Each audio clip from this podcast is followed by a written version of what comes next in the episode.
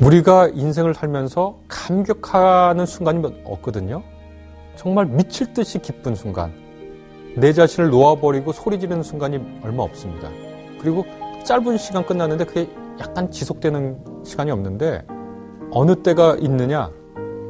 자기가 사랑하는 배우자를 봤을 때 감격과 환호거든요. 어떻게 나 같은 사람을 저 사람은 사랑하고 어떻게 나 같은 사람을 저 사람은 기뻐하고 어떻게 나 같은 사람을 저 사람은 선택해줬지?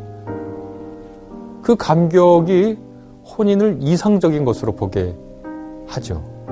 근데 혼인의 시작을 그렇게 할 수는 있지만 그 상태가 계속 유지되지 않는다고 해서 결혼의 즐거움이 사라진 건 아닙니다.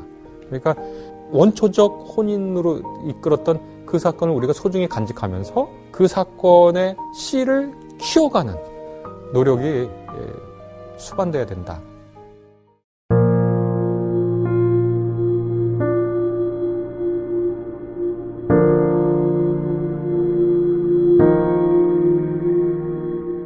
현대 사회에서 특별히 현대 그 민주주의 사회에서 혼인은 당사자 간의 계약 관계죠. 회사가 노동자하고 사용자 측에서 계약 맺어가지고 회사를 운영하듯이 그리고 계약을 제도적으로 뒷받침하고 법으로서 지지를 해줘요. 그래서 보호를 해줘요, 혼인관계를. 그래서 이제 합의가 깨지면 이제 이혼하게 되겠죠. 그럼 결혼을 이 사람들은 왜 할까요? 첫 번째로는 정서적 욕구를 채우기 위해서죠. 그러니까 인간은 사회성이 있고 사회성의 핵심에는 사랑받고 사랑하고 싶은 정서적 욕망이 있죠. 두 번째로는 이제 그건 바울도 적나라하게 얘기한 거지만 이상의 성적인 욕망도 채워주게 해주죠. 안전성에 대한 욕망도 있을 겁니다. 그러니까 내가 어떤 어떤 누구의 배우자다. 어떤 사람들의 경우 모든 사람이 그런 건 아니지만 자기가 안정적으로 사랑하거나 사랑받을 수 있는 대상이 없으면 정신적으로 혼란과 고통을 겪어요. 그래서 막 뭔가 불안을 느껴요. 그러니까 혼을 통해서 안정적 소속감을 느낄 수도 있어요. 또 어떤 사람들은 후손을 낳고 싶어요. 자기 자식을. 근데 혼인 제도는 안정된 후손을 볼 수 있는 그런 제도적 잔치를 이제 마련해 줍니다. 그러니까 정서적, 성적 어, 소속감, 후손에 대한 욕망을 채울 수 있는 어, 것이 이제 혼인이라는 제도죠. 이제 더 나아가서는 자기 확장의 욕망을, 욕구를 채울 수 있는 통로가 되기도 합니다. 어떤 사람들은 세속적, 속대다. 그건 나쁜 결혼이야. 이렇게 얘기하는데, 뭐, 좋은 결혼은 사랑해서 하는 결혼이고, 어, 지탄받을 결혼은 뭐 현실적인 필요 때문에 하는 결혼이고, 그런 생각이 흔히들 있잖아요. 그게 전형적으로 낭만주의 때 생긴 겁니다. 그거 얼마 안 됐, 얼마 안 돼요. 그리고 그게 이제 옳은 혼인관도 아니고 하나의 이제 혼인관인데, 어떤 사람의 경우에는 혼인을 통해서 자기의 부족한 걸 채우고 확장하고 싶어요, 자기를. 인간도 자기 확장, 자기 성장, 자기 팽창의 욕구가 있는데, 혼인을 통해서 그거를 할 수도 있거든요. 그러면 이러한 욕망과 욕구를 가지고 혼인을 하게 되는데 이것들을 성서에서 배척하지 않습니다. 그대로 다 인정하는데 비기독교인하고 기독교인이라고 공유하는 부분이 있고 어, 기독교인들이 혼인을 바라볼 때 무엇을 더 바라봐야 무엇을 더 강조해야 되는지에 대한 또 다른 층이 있는데 이걸 좀 말씀해 드리고 싶습니다. 첫 번째로는 혼인할 때 부모를 떠나라는 말을 하거든요. 부모라는 것은 자기가 맨 처음에 태어나서 어, 떤 자원도 공급받을 수 없는 어, 연약했을 때 온전히 자원을 공급하면서 우리를 키워왔던 분이니까 우리의 생존 그 자체였어요. 그런데 혼인을 통해서 부모를 떠나래요. 그러니까 이것은 삶의 독립성과 주체성을 결혼을 통해서 확보하라는. 그러니까 기독교인들이 삶을 살 때는 자신의 주체성과 독립성을 기억하고 살라고 하는 거예요. 그리고 그것이 기독교인의 삶의 굉장히 중요한 부분입니다. 기독교인의 삶은 주체와 독립성을 가지고 있습니다. 그걸 혼인을 통해서 배우라는 거예요. 부모를 떠나서 너의 짝을 찾아라. 두 번째로는 이제 한 몸이 되라. 아, 인간이 혼자 사는 것이 아니라 더불어 사는데 이 더불어 사는 살면서 가장 깊은 곳까지 정신적, 육체적, 사회적 연대를 형성하는 법을 배우라는 거거든요. 사, 서로 지지해주고 서로 격려하면서 어, 두 배우자가 아닌 새로운 혈통을 만드는 거잖아요. 연대의 가장 깊은 것은 뭐냐? 새로운 혈통을 만드는 거예요. 그게 입양을 하든 낳든 어떤 형태를 간에. 그러니까 첫 번째 혼인을 통해서 기독교는 어떻게 살아야 되느냐? 주체성과 독립성을 확보하는 법 배워라. 둘째로는 가장 깊은 연대하는 법을 배워라. 세 번째 참 창세기 재밌는 얘기 나와 있는데 뭐냐면 벌거벗었지만 부끄럽지 않는 삶을 살았다는 거 그러잖아요. 아담과 하와가. 그거 되게 재밌는 말인데 옷을 벗었다라는 건 뭐냐면 예전에는 옷을 보면 그 사람의 신분을 알잖아요. 왕은 왕의 옷을 입고 천민은 천민의 옷을 입고 관직 있는 사람은 관복을 입고 근데 그 옷을 벗어요.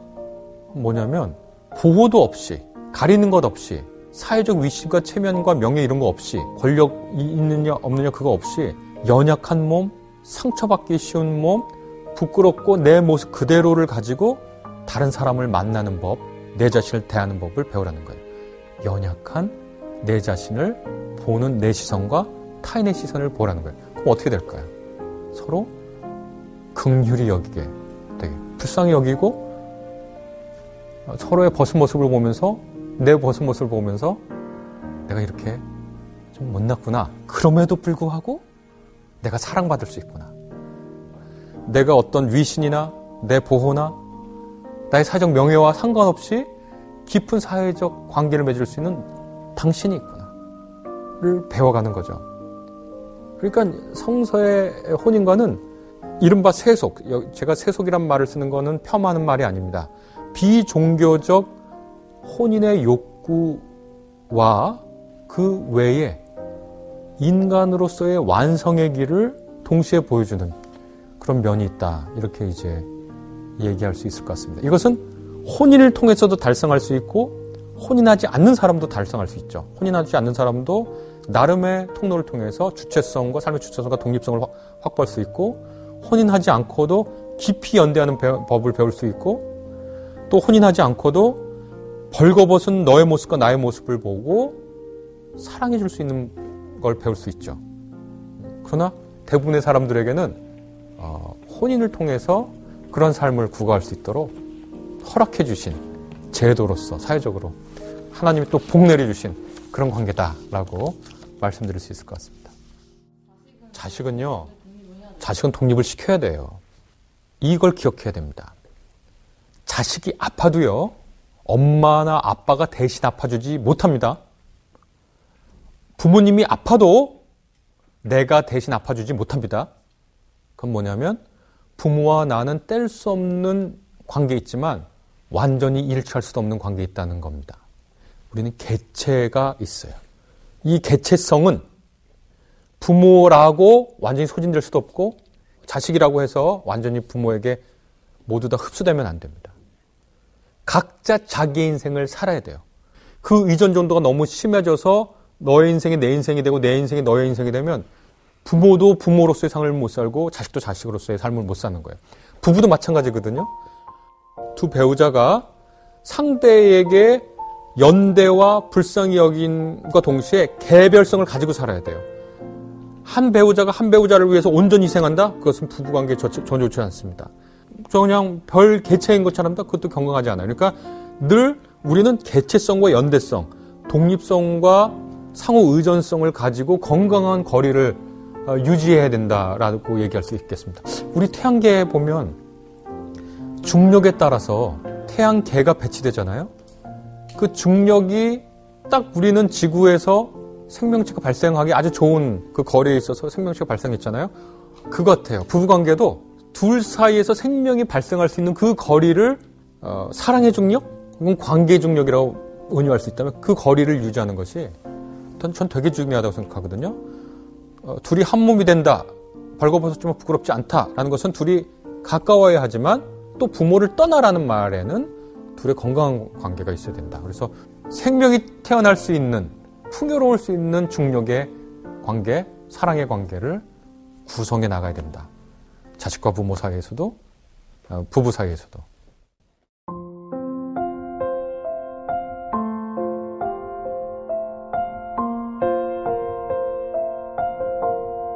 이상과 현실에는 늘 괴리가 있잖아요.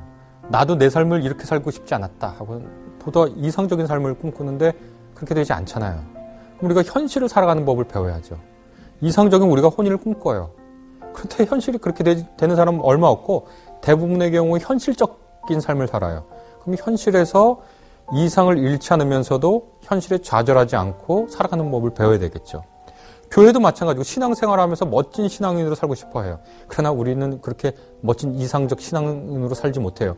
그럼에도 불구하고 우리가 완전히 낙오하거나 좌절해서 신앙의 삶을 그만두지 않고 현실과 부대끼면서 신앙의 능력을 키워가듯 혼인도 똑같거든요. 혼인은 환상이 아니고 이상이 실현되는 장소가 아니고 현실의 삶의 한 부분이니까 우리가 현실로서의 혼인을 살아갈 수 있는 능력을 키워야 되는데 아까 말한 독립성, 주체성, 상호 연대, 서로의 부끄러운 벗은 모습을 보고 부끄러워지 않은 거. 그런데 정말 한쪽이 영 너무 아니다. 혹은 두 쪽 다 너무 능력이 안 된다. 혼인할 혼인도 자격이 필요할 수도 있겠는데 혼인할 사람들이 아니다. 너무 이기적이거나 너무 의존적이거나 부끄러운 것을 참아주지 못하거나 자기 연민과 자기 혐오에 빠져 있다. 그러면 그분은 혼인뿐만 아니라 다른 생활에서도 어려움을 겪을 가능성이 높은데 그러면 나뿐만 아니라 주위에 있는 사람들도 힘들게 되죠. 혼인에서 제일 중요한 것 중에 하나가 독립성, 주체성이라고 그랬는데 독립성과 주체성을 갖지 못한 사람은 자기 자신을 사랑하지 못한 사람입니다. 자기 연민에 빠지거나 어, 자기 학대에 빠지거나 자기 경멸, 자기 혐오에 빠지면 어, 그것은 건강한 사람이 아니에요. 자기를 사랑하지 못한 사람은 사랑이 뭔지 모르기 때문에 타인도 사랑하기 힘들어요. 그러니까 독립성과 주체적 인격이 형성되지 않는 사람은 스스로도 사랑하지 못하기 때문에 다른 사람을 사랑할 여력이 없어요. 그러니까 그 사람하고 건강한 관계를 맺는다는 것 자체가 힘들 수가 있어요. 근데 우리가 완벽하게 독립적이고 주체적이라서 자기를 온전히 사랑하고 긍정적인 자상을 갖고 있는 사람들이 많지 않거든요. 그러니까 서로 도와줘야 돼요. 어, 너 그건 잘하는 거야. 넌 그거 훌륭한 거야. 하고 격려해주고 위로해주면서 세워 서로 세워주면서 나갈 수 있어요.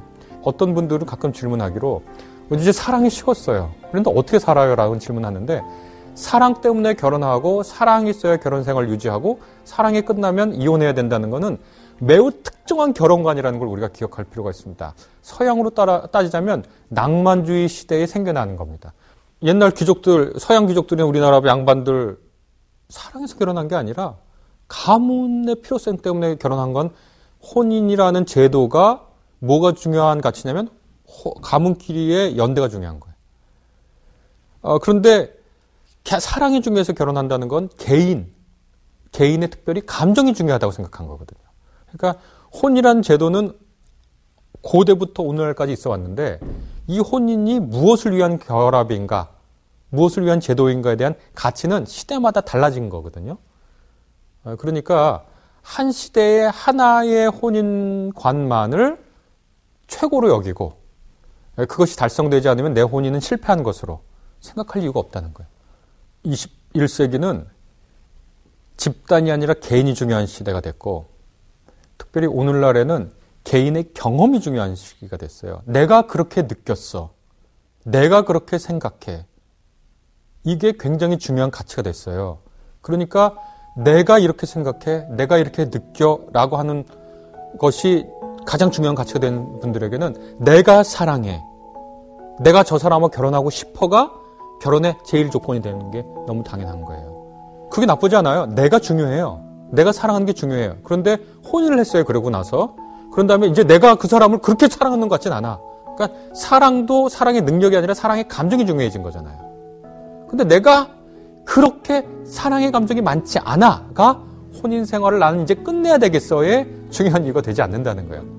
내가 사랑의 감정을 느껴서 결혼했어.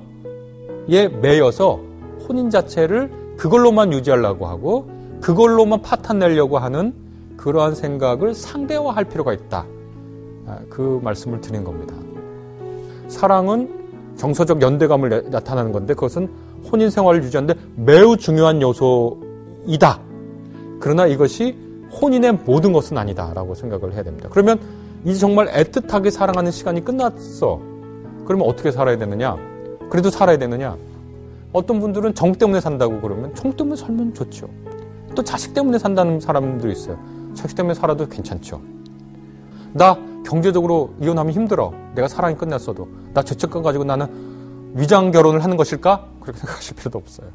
여러 가지 이유에서 혼인을 유지할 수 있고 그렇게 해서 혼인을 유지하는 거에 대해서 우리가 저 사람은 사랑도 식었는데 살고 있다 비난할 수도 없고 스스로 자책할 필요도 없습니다. 사랑이 식으면 어, 사랑이 감정만도 아니잖아요. 근데 에, 혼인과 사랑을 결부시키면 늘 사랑하는 감정을 얘기하는데 그 감정이 식어도 혼인 생활을 유지할 수 있는 것이다. 그리고 어, 아까 제가 로맨티시즘 낭만주의를 얘기했는데 그 노, 어, 낭만주의적 사랑에 대해서 가장 큰 성찰 한 분이 그 에릭 프롬이라고 하는 분, 사랑의 기술이라는 책에서 사랑이라는 건 감정에 빠지는 걸 사랑이라고 얘기하지 않는다. 사랑은 능력이다. 그렇게 이제 에릭 프롬이 얘기하는 거잖아요. 그래서 사랑은 능력이기 때문에 그것이 어떤 특별한 기술로서 우리가 함양할 수 있는 것이다. 혼인 생활도 그렇습니다. 사랑의 애틋한 감정이 끝난 후에도 우리가 사랑하는 능력이 있고 힘이 있고 기술이 있어서 그걸로 살 수 있습니다. 사랑으로 살지 않고 기술로 산다고도 얘기해요. 넌 기술로 살아? 그럴 수 있습니다. 그렇게 살면서도 우리가 서로를 향해서 배울 수 있고 서로를 보듬을 수 있고 마치 동지처럼 아, 서로 오랜 시간을 같이 온 사, 헤쳐나온 사람처럼 의지할 수 있고 아, 그렇게 되지 않을까 생각합니다. 그대를 향한 나의 마음은 어둠은 이길 수 없는 깊고 깊은 생명의 힘 그대를 향한 나의 마음은 아침 내 창가에 내린 햇살과 같네. 그대를 향한 나의 마음은 그대를 내게 허락한 그분을 보게 하는 힘 그대를 향한 나의 마음은 이토록 나의 전부를 아름다